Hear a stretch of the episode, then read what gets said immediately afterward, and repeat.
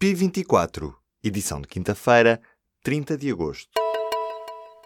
A maioria dos europeus que responderam ao inquérito da Comissão Europeia quer acabar com a mudança da hora. São pelo menos 80% dos 4 milhões e 600 mil que responderam ao inquérito online sobre o fim do horário de verão.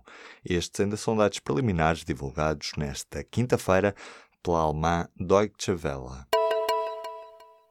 Há precários no setor da saúde a serem excluídos do Estado por falta de habilitações.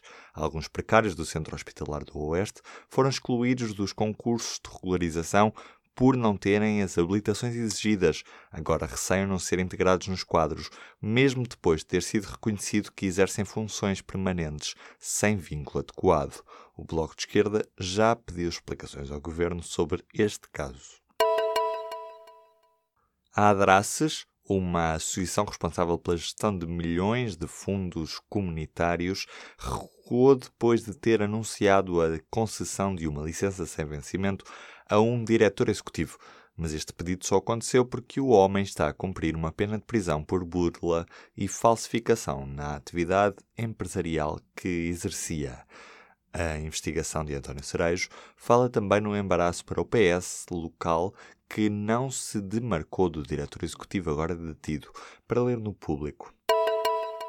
Mais de uma em cada cinco vagas do último concurso aberto para a colocação de recém-especialistas em medicina geral e familiar ficaram por preencher por falta de interessados. São 86 os lugares que ficaram desertos em centros de saúde, do total de 378 no concurso lançado no final de julho para jovens médicos de família. Há helicópteros para combate aos incêndios proibidos de voar na União Europeia a operar em Portugal. A autorização especial para os CAMO voarem no país foi dada pela Autoridade Nacional da Proteção Civil e está em vigor até dia 31 de outubro. Avançou nesta quinta-feira o Jornal de Notícias.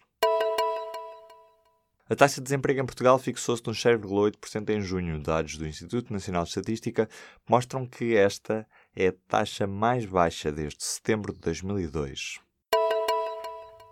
A DECO quer a reposição da taxa de IVA de 6% para toda a energia, ou seja, para todo o gás natural e engarrafado e também para a eletricidade. A Associação de Defesa do Consumidor diz que a taxa intermédia de 13% não é suficiente para compensar todos os sacrifícios dos consumidores.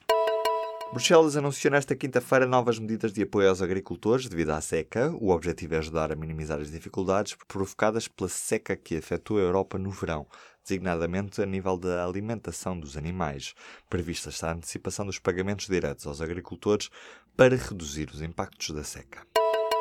Os homens gays ou bissexuais na Dinamarca vão poder dar sangue.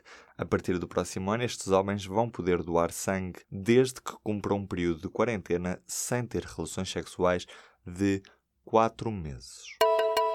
Arranca nesta quinta-feira a Feira do Livro do Palácio de Belém. Nesta terceira edição da Festa do Livro, promovida pelo atual Presidente da República, há livros em português, em três dias e meio de festa. Mas não há só letras, há também concertos, filmes e debates.